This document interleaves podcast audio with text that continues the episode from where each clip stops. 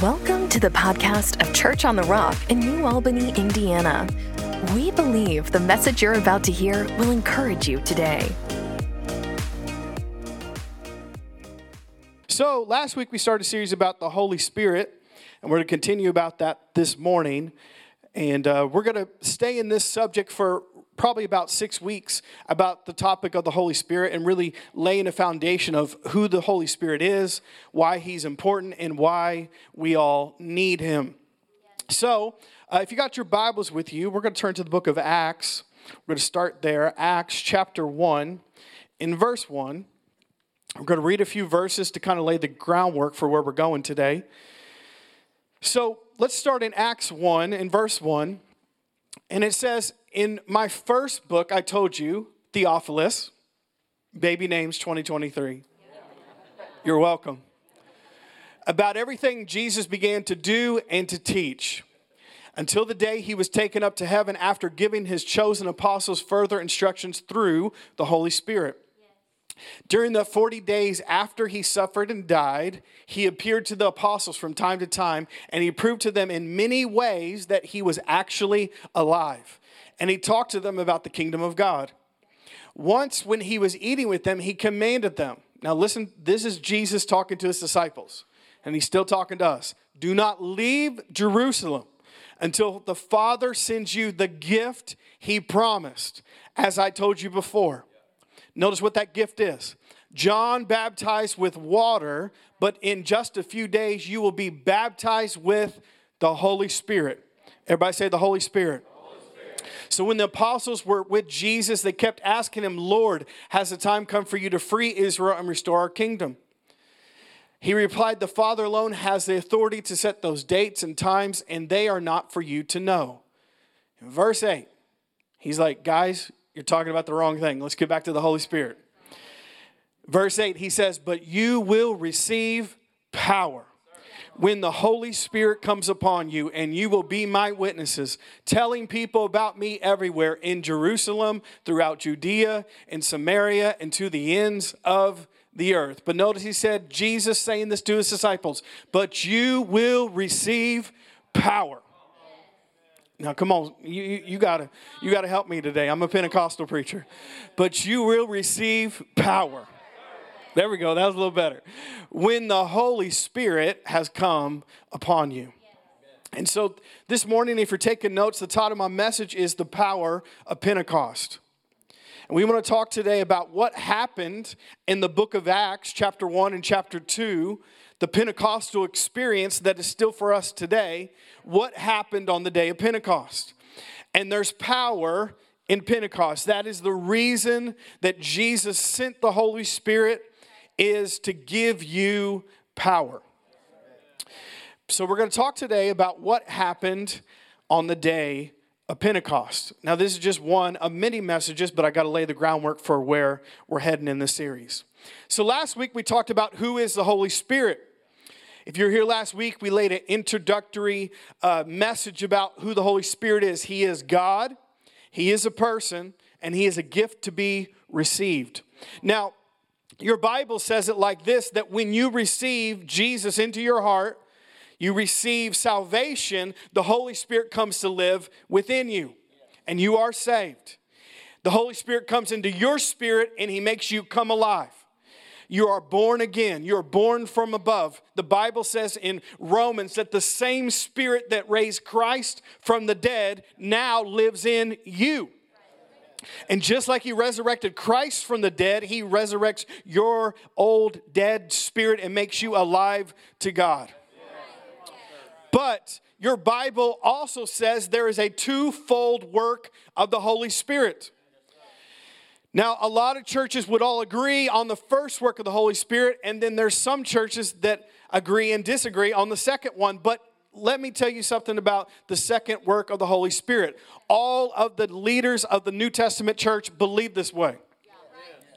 Every church you read in your Bible was a spirit filled church, a tongue talking church. A devil casting out church, a laying hands on the sick and seeing them recover church. There was no denominations as we know it today. They all just believed the Bible and they all had received the Holy Spirit, not just inside, but they received the baptism of the Holy Spirit that comes upon them to give them power.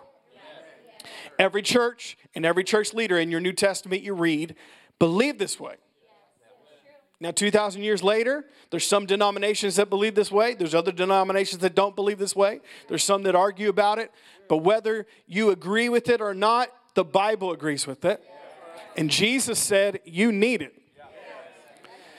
And all the leaders and the churches of the New Testament were churches that had experienced not just the spirit that comes within for salvation, they received the spirit that comes upon for service, which is called the baptism of the Holy Spirit.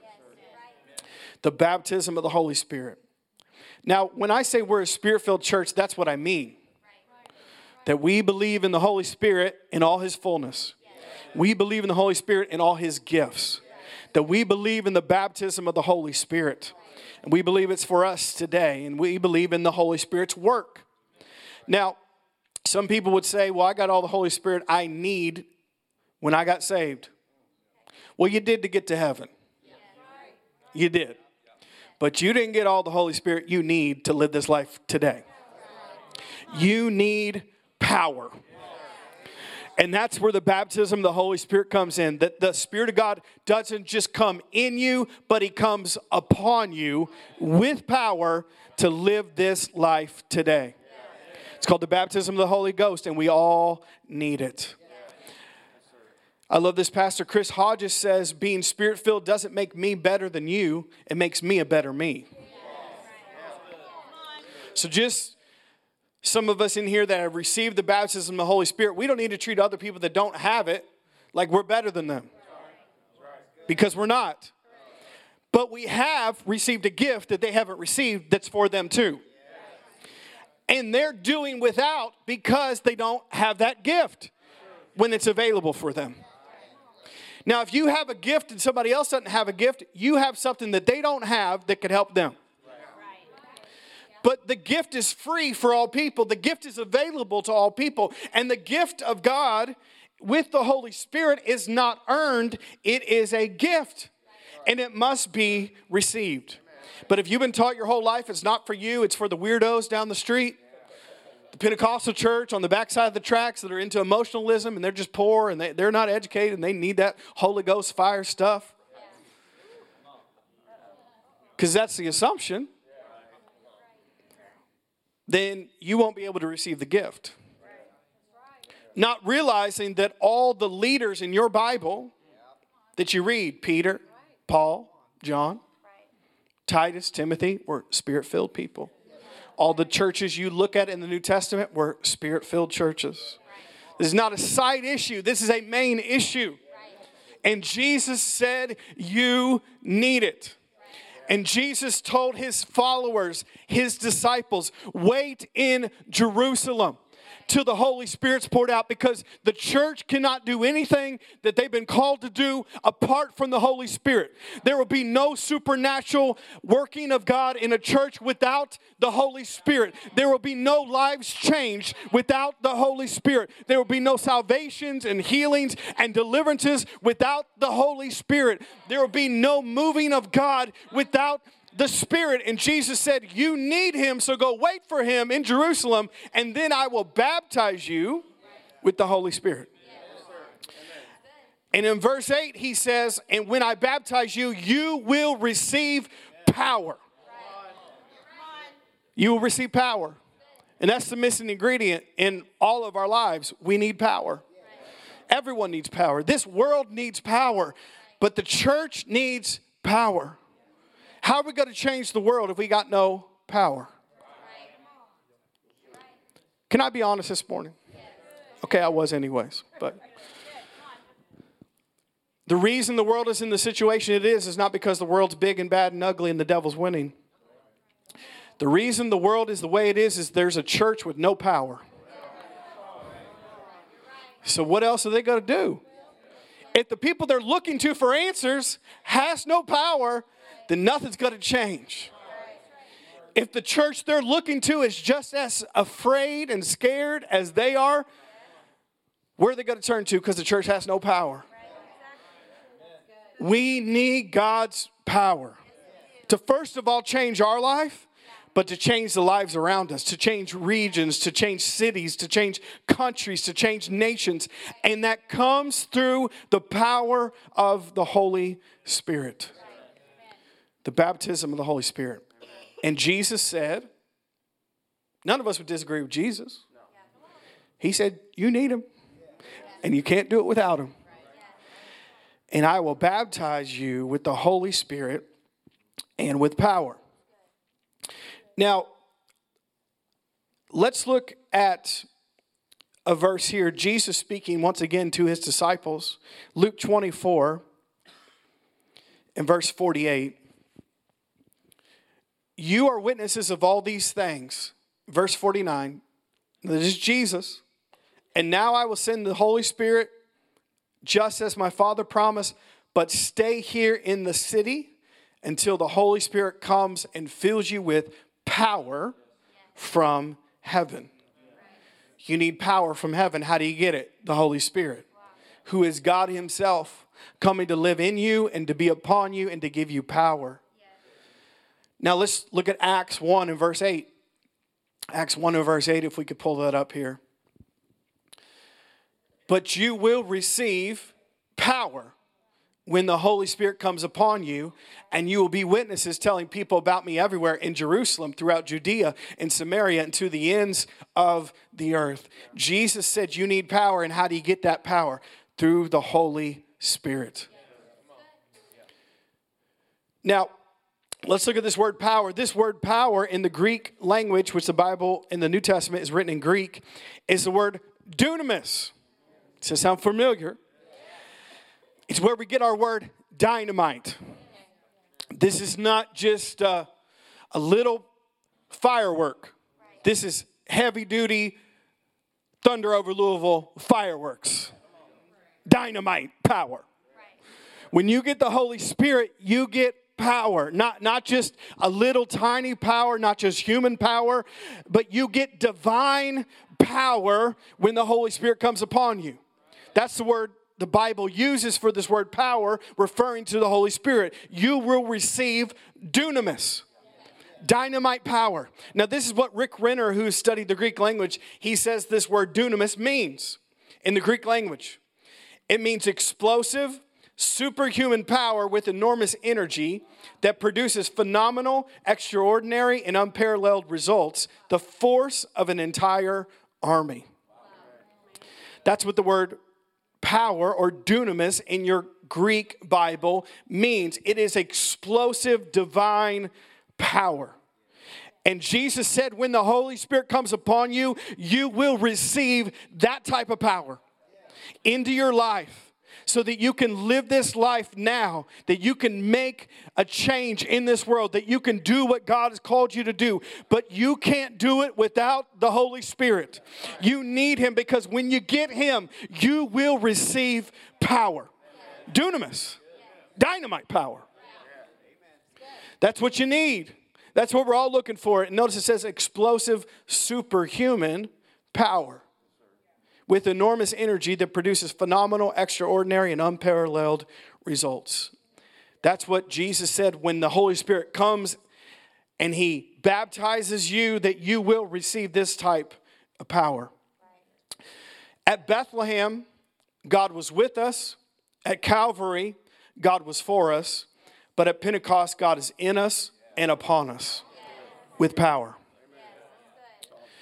Now, let's look back at Acts 1 in verse 1. You guys still with me? Now, I, I know I'm teaching a second, but I got to lay the groundwork for where we're going.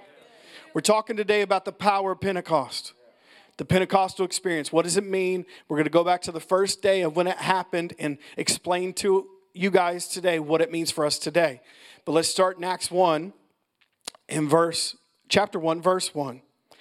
Notice it starts out it says, in my first book, I told you, Theophilus, about everything Jesus began to do and to teach. Let's stop right there. In my first book, I told you, Theophilus, about everything Jesus began to do and to teach. Now, you got to realize that the book of Acts is a sequel. The book of Acts is written by Luke. Luke, the physician, Luke, that wrote the Gospel of Luke, also wrote the book of Acts. And he's writing to this guy, they said, that was a very wealthy man who paid Luke to look into the early church and to write down a history of what was going on. And so this was not Luke's first book.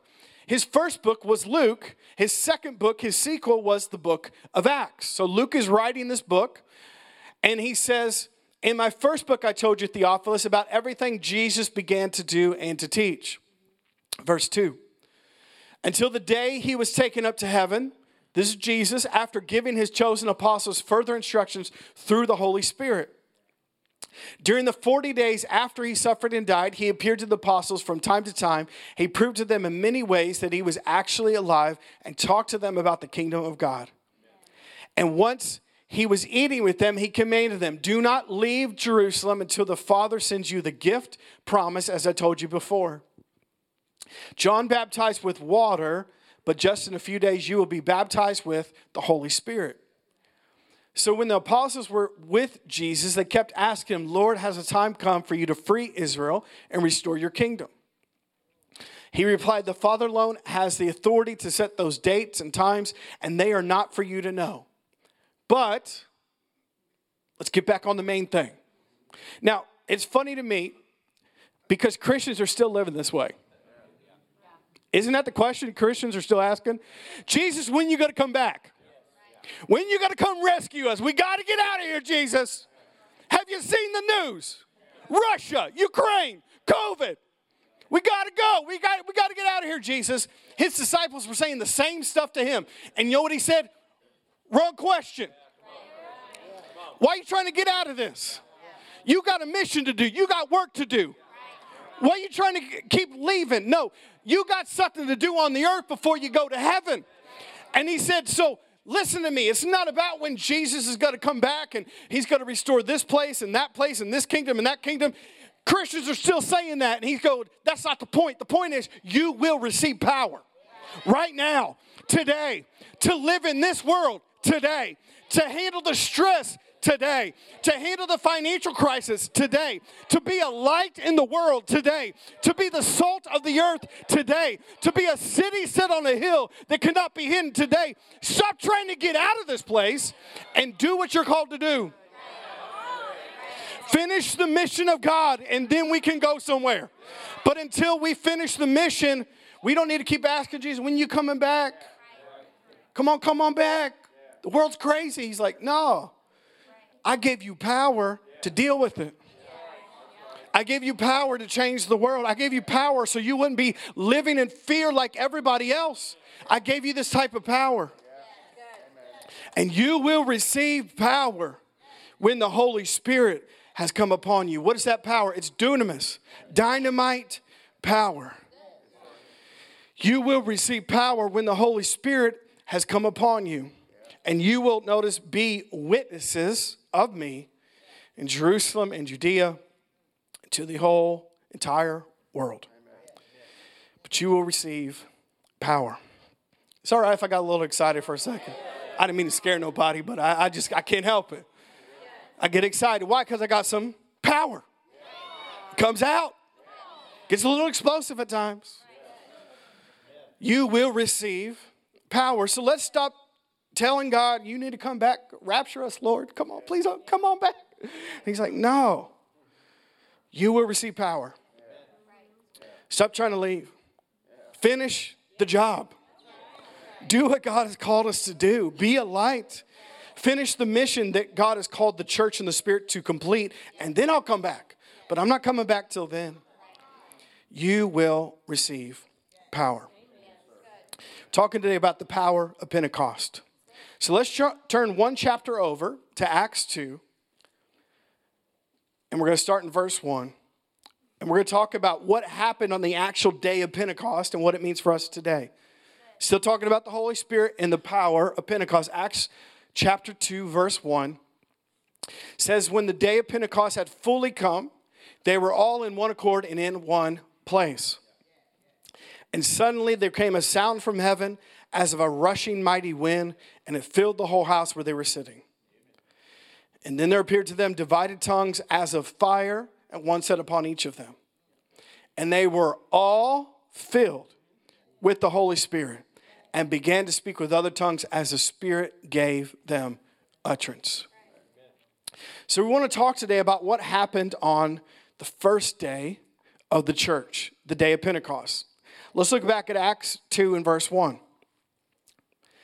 When the day of Pentecost had fully come, when the day of Pentecost had fully come, now let's stop there. Now, let's explain to you what Pentecost means and where it came from. Uh, because a lot of people just get freaked out just by the word.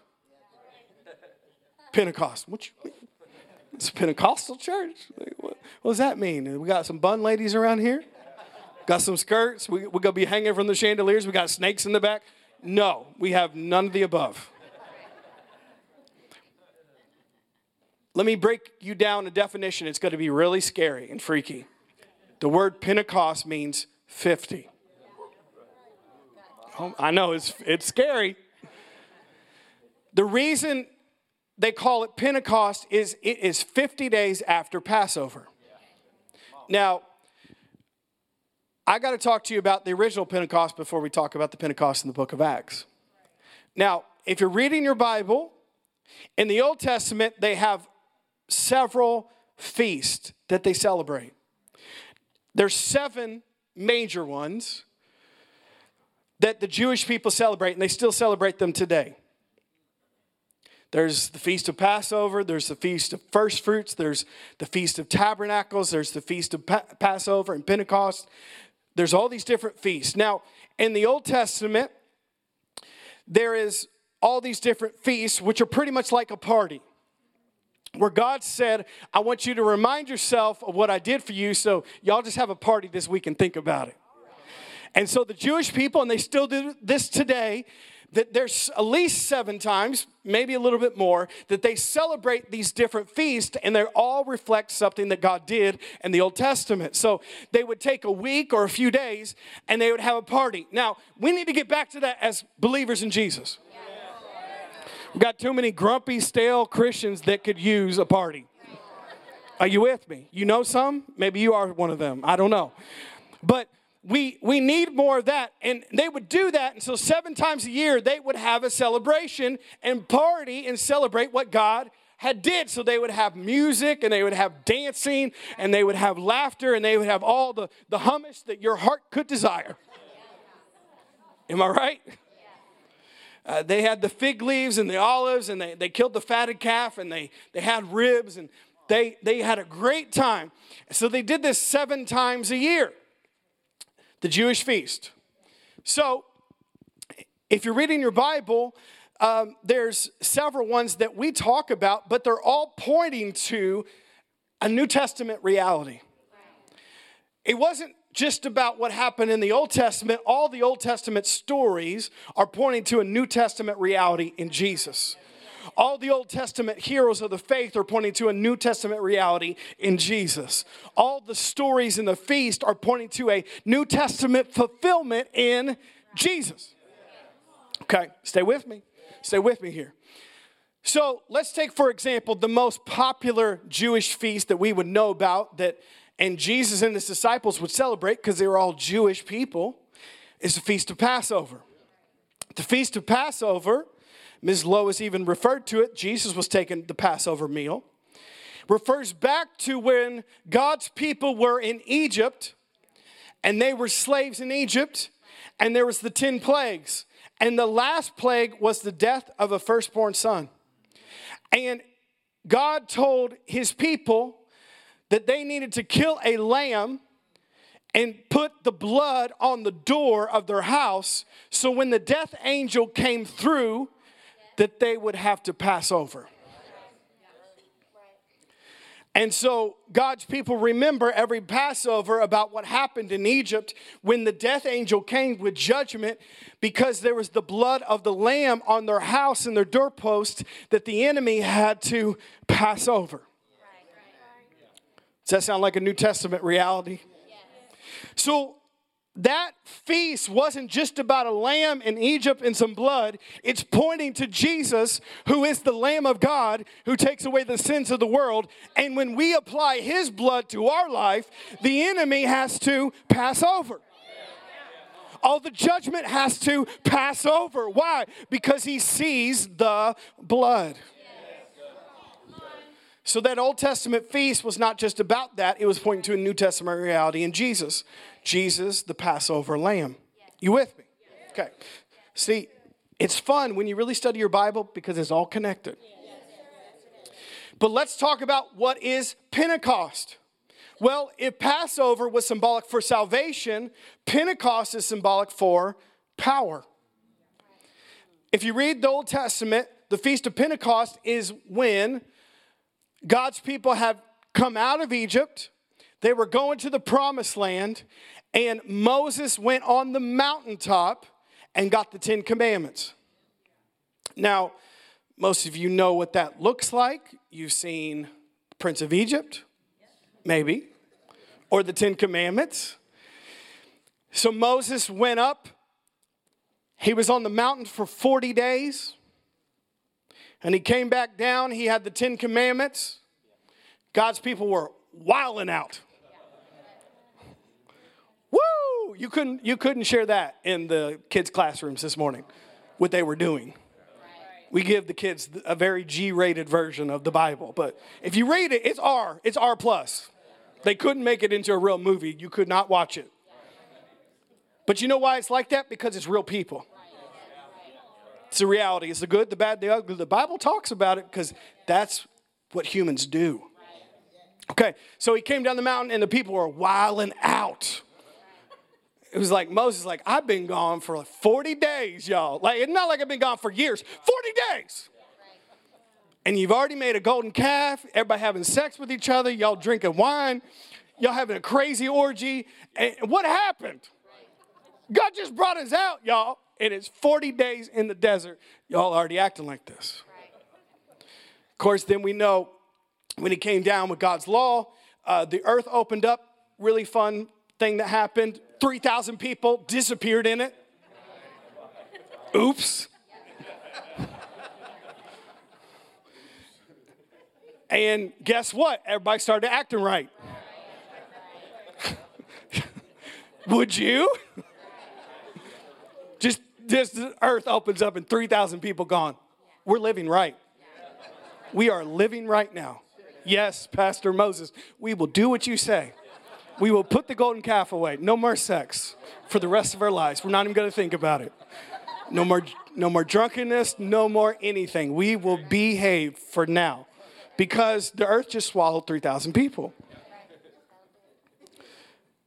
That's the Old Testament Pentecost. But they celebrate not that 3,000 people died, they don't celebrate that part.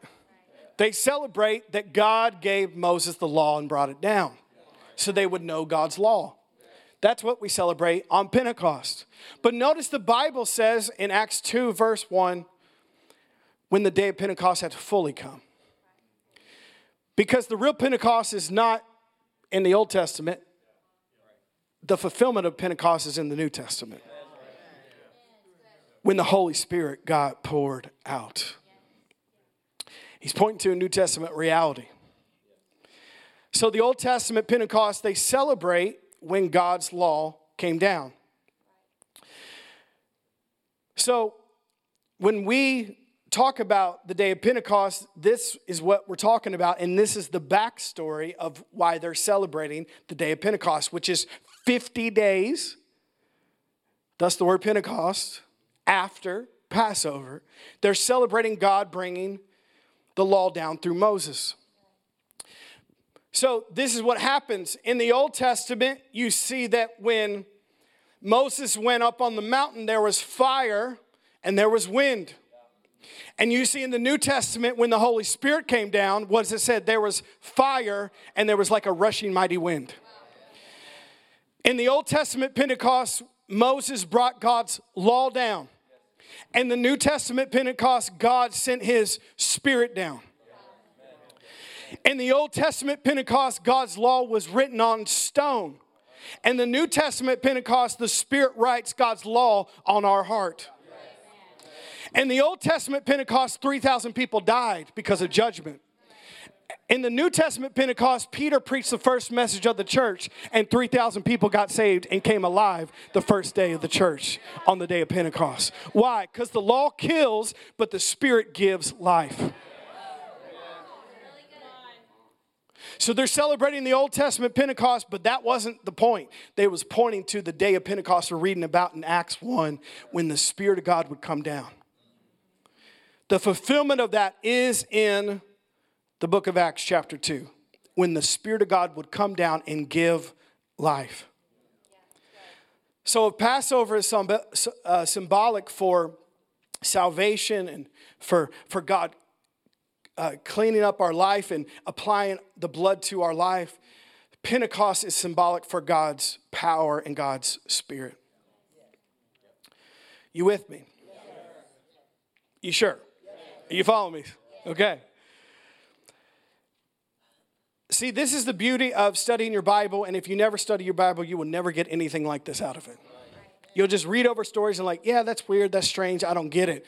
But if you studied it, it would make perfect sense and it would lead you to a deeper understanding of what God is saying. That's why we all need to study our Bibles and not wait on your pastor to study it. We all should be this hungry for God's word because there's a perfect way to understand and to grow in our knowledge of God through the Bible, but we have to study it because it's all connected. So, Acts chapter 2, verse 1 is the day of Pentecost had fully come. The Old Testament one was okay, but the New Testament one was the one he was looking for. It was the fulfillment of it. When it had fully come, where the Spirit of God would come and bring life. And God's law would not be written on stone, it would be written on our hearts. And the Spirit would come and bring us power. And once again, what's the word power mean? Dunamis, dynamite, explosive power. Now, I'm going to share three things the rest of this time, and we're going to talk about a short list of just reasons why the Holy Spirit came and brought us power. What is His power for? Would that be helpful for you guys? Okay, so we're going to talk about the first thing is the Holy Spirit came on the day of Pentecost to give us power to be a witness. Power to be a witness. Acts 1 and verse 8 but you will receive power when the Holy Spirit comes upon you, and you will be witnesses telling people about me everywhere in Jerusalem, throughout Judea in Samaria, and to the ends of the earth. You will receive power to be a witness. The number one thing that you receive power for when you receive the Holy Spirit is to be a witness. Oftentimes, one of the most neglected things in spirit filled Pentecostal churches is seeing people saved. is evangelism, which makes no sense. The Holy Spirit didn't come on you just so you could have a goosebump. come on. The Holy Spirit did not just come on you so you could have a Holy Ghost fit in the front. The Holy Spirit did not come upon you so you could just take a lap. The Holy Spirit came on you to give you power to be a witness, power to share your faith, power that you could share the gospel with your coworkers and your neighbors and the people you go to school with and your family. He gave you this type of divine power to be a witness. And often it's the most neglected thing talked about in Pentecostal spirit filled churches is evangelism, being a witness. But that's the number one thing Jesus said he came to give you power to be a witness. Now, what is a witness? A witness, all they got to do is tell what they've seen, experienced, and heard. Not like you got to give them 50 scriptures. It's not like you got to take them through the entire Bible. A witness just tells what has happened in their life. Can you do that? Has he done anything in your life worth sharing about? Well, guess what? When you start talking about it, the Holy Spirit gives you power to make it effective when you talk to somebody. It, it, it, gives your words weight when you speak to somebody. There's a supernatural power when you're telling your testimony and you're being a witness. The Holy Spirit clicks in with you and it makes perfect sense to the other person. Why? Because He gave you power to be a witness. He didn't just give you power so you could speak in tongues, and I believe in speaking in tongues. He didn't just give you power so you could have a Holy Ghost fit, He gave you power to be a witness. Now, a lot of spirit filled Pentecostal people, and I is one, but I got to call it for what it is. Instead of being a witness, they're weird. The Holy Spirit didn't give you power to be weird, He gave you power to be a witness. And a lot of times it's spirit filled Pentecostal people's weirdness that pushes people away so they have no witness anymore. And they can't share their faith because they're like, you whack. You need some help. You're weird. You're not a witness. The Holy Spirit gave you power to be a witness, not weird. To share your faith with a sound mind. And when you share your faith, the Spirit of God is there to give you the boldness, the courage, the anointing to share your faith and make an impact on the people you're talking to. I'll give you a couple examples real quick here. When you see the day of Pentecost, there's 120 people in an upper room. They got the door locked. Sounds like a lot of churches. Oh, oh, hey, hey scared of the big bad world. The upper room, there's 120 people in the upper room when the day of Pentecost happened. Door locked. Why? Legitimately, all of Jesus' disciples were getting killed if they could be found. So, they were waiting on the Holy Spirit, but they were also pretty scared because they realized we're a follower of Jesus. Jesus was just crucified. They're probably going to come after us. So there was 120 of them locked away. But what happened? Immediately, when the Holy Spirit came on them, they got bold. They got courageous. What does your Bible say in Acts chapter 2? After the Holy Spirit got poured out on, on everyone, and they started praying in tongues. They started speaking. They unlocked the door. They went out into the streets and they started preaching the gospel to everybody. Why? Because when you get the Holy Spirit, you get power to be a witness. And they weren't scared anymore. They were bold. They were courageous. They didn't care who knew about it. And, and at the time in Jerusalem, there was people from all over the known world. They were sharing their faith with everybody, with strangers. And there was no intimidation. There was just boldness. Why? Because when you get the Holy Spirit, you will receive power to be a witness. Power to be a witness. Now, take it a step further. The guy who spoke up on the day of Pentecost is Peter, the biggest chicken of them all. The same Peter who, when Jesus was going to the cross, denied him three times to a middle school girl. Listen, I'm about to have a middle school girl, but I ain't intimidated of her. My feelings are hurt by her, but I'm definitely not intimidated to say what I want to say. Peter could not even admit he followed Jesus to a middle school girl. He denied Jesus three times, and then later apologized to Jesus and made it right. He's the one who stands up on the first day of the church and preaches to thousands and thousands of people, and 3,000 people get saved on the first day of the church. Why? Because he got power to be a witness. Something happened, something changed. It changed him into a different person. It changed him into a different man. He got some boldness and some courage. Where did that come from? It came from the Holy Spirit of God. Now, don't tell me, well, my personality is not like yours, Pastor. I'm an introvert. I'm an extrovert. I get intimidated. Well, let the Holy Spirit minister to you. and give you some boldness and give you some courage. I didn't say obnoxious, I said be bold about it. I said be real about it, but don't be afraid. Why? Because when you get the Holy Spirit in all his fullness, you will receive power to be a witness. And if we don't receive power to be a witness, how is anyone going to know? How is anyone going to be saved? How is anyone going to be changed if the church world is locked their door? Which most churches and most Christians live that way. Let's stay away from the big bad world and let's just hide in our little holy huddle. Let's just hide in our circle, us four and no more. And we're wondering why the world's not changing because we got to get out of the four walls of our church. We got to get out of our house. We got to get out of our cubicle. We got to get off Zoom and see real humans and share our faith. But what does the Holy Spirit do? He gives you power to be a witness. That you get boldness and courage, but also when you're speaking, it's not just you speaking, it's the Spirit speaking through you to be a witness and to see people's lives changed.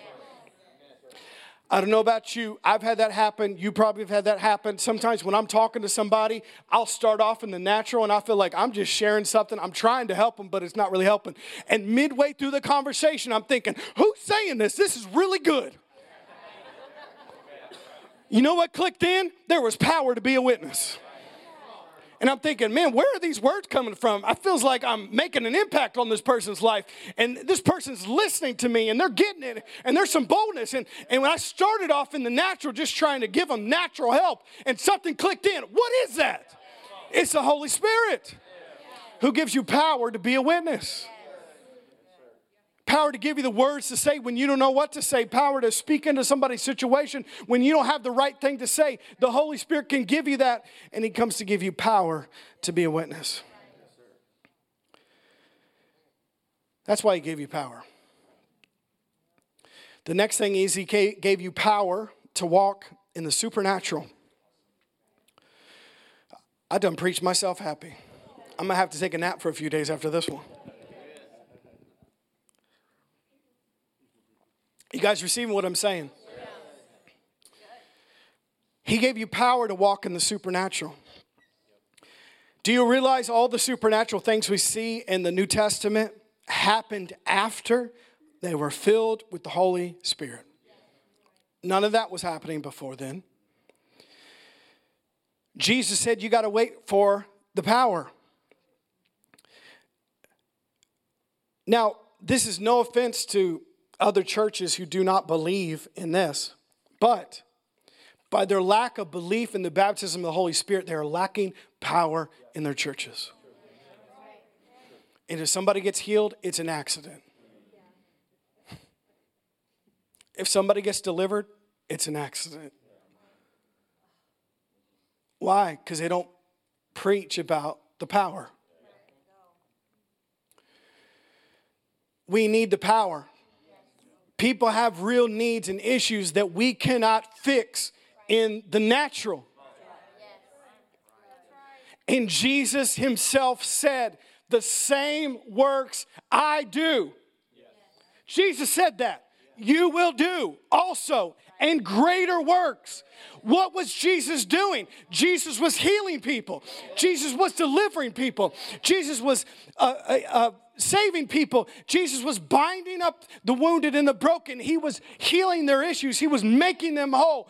Jesus was walking in the supernatural power of God. And it says, The same things I do, you will do also. How do you do that? Well, I'm going to give you the same Holy Spirit I had. And just like He used me, He's going to use you to do the same thing, church. And if you read the book of Acts, you start seeing the same things happening, don't you, as Jesus did. You get a few chapters into it, you see um, Peter and John, and you see the different disciples and apostles. You see a lame man being healed supernaturally. You see demons being cast out. You seeing blind eyes open. You seeing a prophecy. You're seeing all sorts of supernatural things happen. Why? Because the Holy Spirit got poured out. And the Holy Spirit empowers you to walk in the supernatural power of God in the same way Jesus did. Now, that's not exalting and elevating us above Jesus. We are not. But Jesus said the same spirit that he had would be upon us to do the same things to heal, to deliver, to walk in the supernatural. Let's look at a verse here 1 Corinthians 2 in verse 4 and 5 is the Apostle Paul. In my speech and my preaching were not with persuasive words of human wisdom, but in demonstration of the Spirit and of power. That your faith should not be in the wisdom of men, but in the power of God. Look at what it says in the Message Bible. Nothing I said could have impressed you or anyone else, but the message came through anyone. God's Spirit and God's power did it which made it clear that your life of faith is a response to God's power, not some fancy mental or emotional footwork by me or anyone else.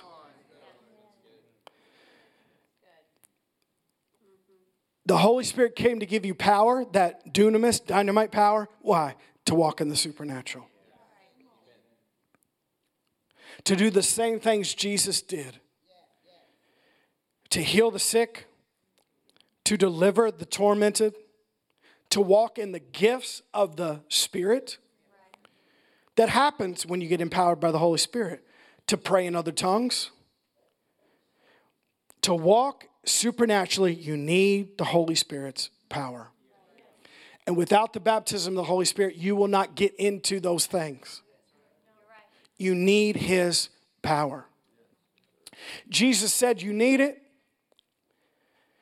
Jesus told his disciples that you need to live the way I lived and do the works I did, and that's how people will get changed. Then we need it. We need it. I believe in natural help, but I believe in supernatural help too. I believe in therapists and counselors, but I also believe in p- people being possessed by devils and demons being cast out. Not every case is the same. I believe in doctors and nurses, but I also believe in healing. I've seen it. I've seen miracles my whole entire life. I've seen healings happen right before my eyes. And it's for today. Well, Pastor, how do we do that? The Holy Spirit. When you receive Him, you receive the power to walk in the supernatural. So when you step out in faith and pray for healing for someone, it's not just you praying, it's God's power backing you up. When you have a friend who's been tormented mentally and you say, Hey, can I pray deliverance over you? It's not your power, it's the Spirit's power backing you up. When the Holy Spirit gives you a word of knowledge or a word of prophecy for a neighbor, and you say everything going on in their life, and they're like, How did you know that? How do you tell them that? Well, it's not my power, it's God's power and that they know God's real because of what you just said? That's the way believers should be living and walking in God's supernatural power. Lastly, the Holy Spirit gives you power to live a new life. Brother Daryl, could you come play and we're going to close here in a second. The Holy Spirit gives you power to live a new life. You with me today? The Holy Spirit comes in you and upon you to give you that power to live a new life. A lot of people will ask questions about once they are saved, they're still struggling to break addictions, to stop habits, to overcome temptation to live holy or live different. And the Holy Spirit is the one who comes to give them power to live a new life. The same Spirit that raised Christ from the dead lives in us, gives us new life, but He also gives us new desires. And He gives us new power to live differently. We need to have that power in our everyday life. The Holy Spirit has been called to help you when you can't help yourself when you can't change yourself, when you can't fix yourself, that's when the Holy Spirit steps in and He helps you to live a new life. So many of us are trying to change old ways, old patterns, old habits, to walk different, to walk holy, but we need the Holy Spirit's help. Look at this verse in, in Zechariah 4 and verse 6. He answered and said to me, This is the word of the Lord to Zerubbabel, not by might nor by power, but by my spirit, says the Lord of hosts. Now, what's he saying here? He's saying, You can't do it with your own might and with your own power. You need the Spirit of God to do it. But with everything, so many of us are trying to change without the Holy Spirit and you're frustrated and you're a Christian. But what's the answer? It's not by your might, it's not by your power, but it's by the Spirit. How you going to break that addiction? You can't do it.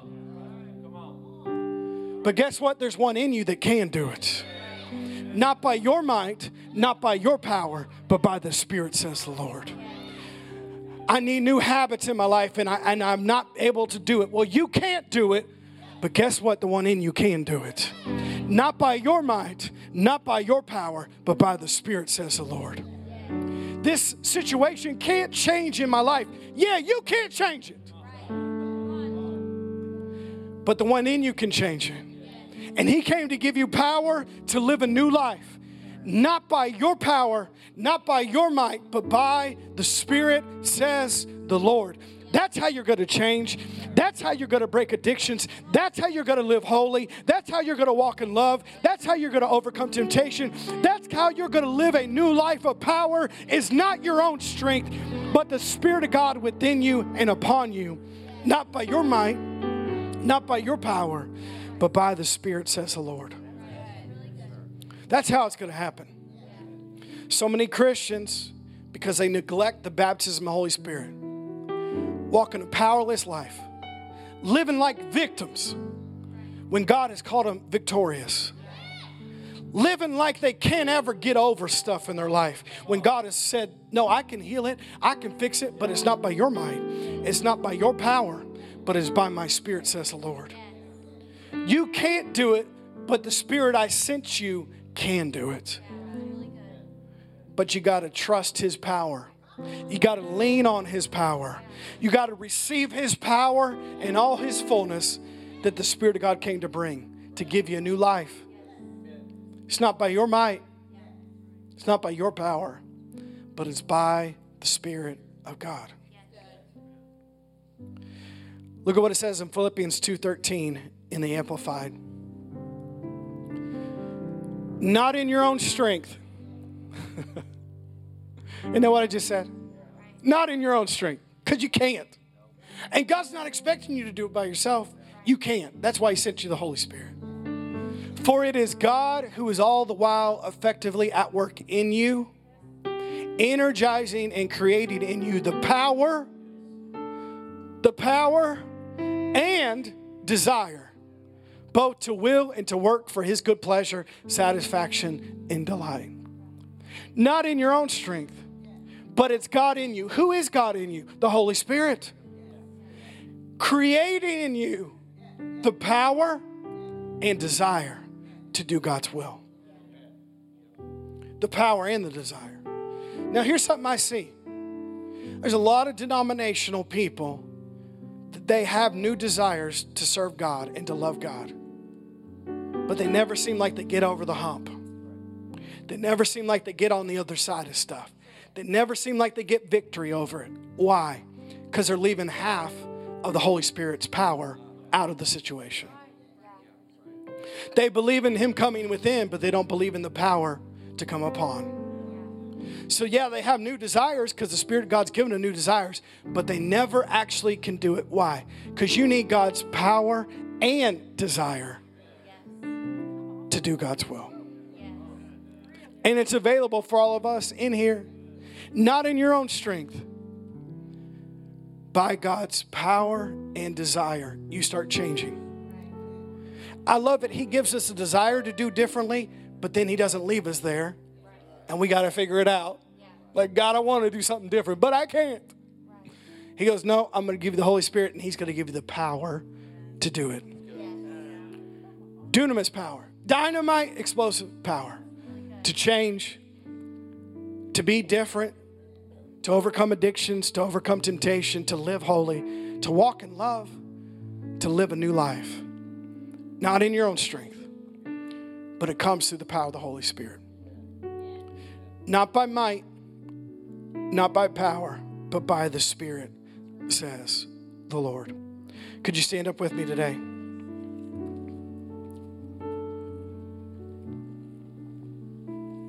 Thank you, Father. Could we raise our hands if you feel comfortable? Thank you, Father. Father, we just thank you today for your precious Holy Spirit. We pray, Father, today that we will receive you in all your fullness. We will receive you in all your fullness today, the gift of the precious Holy Spirit. We thank you, Holy Spirit, for giving us new desires today, giving us new desires, new wants to change. But we thank you as well for giving us the power and ability to do it. We thank you for giving us your power to live this new life, not in our own strength, not by our might, not by our power, but by the Spirit, says the Lord. And we receive you in all your fullness, Holy Spirit. Come upon us in a new way. Come upon every person in this room in a new way. Empower us once again with the fresh touch of your presence. We thank you for your power. We thank you for your presence in here. We receive it. We receive it in all its fullness. If you receive that today, just say that out of your own mouth. I receive it. Father, we receive that power to come upon us in a new way, to touch us this morning, to strengthen us today. And we thank you for it. We thank you for the baptism of the Holy Spirit. We thank you for this spirit filled life we can live, that we're not alone. We have a helper, we have a strengthener. We thank you for Him creating in us a new desire and power to do your will. We, we say, Father, we're sorry for the times we tried to rely on our own strength and our own ability, and we couldn't do it. But we trust you, we lean into you and your power, and we thank you with you, all things are possible. Anything can change in our life. Why? Because you have the power to do it.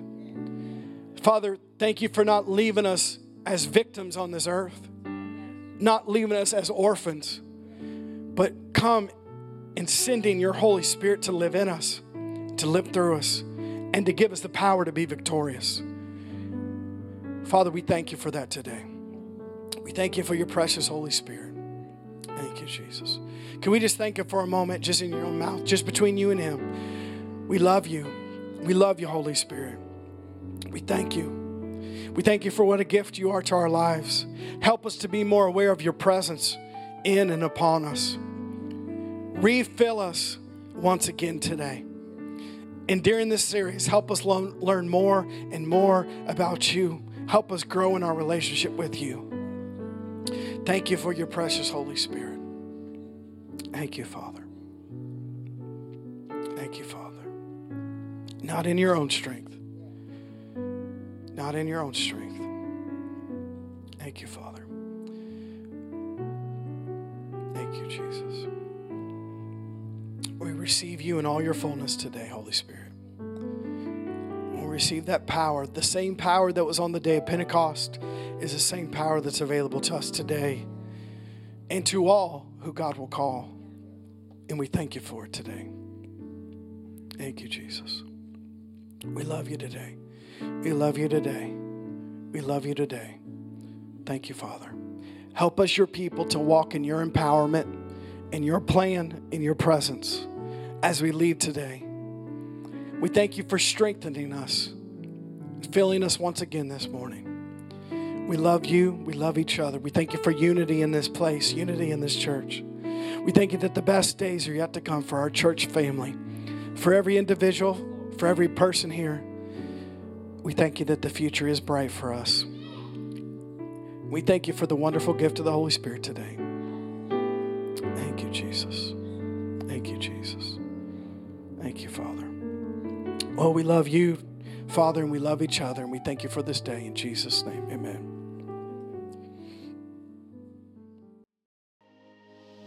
Thank you so much for listening today. For more information about what's happening at Church on the Rock, visit cotrin.org.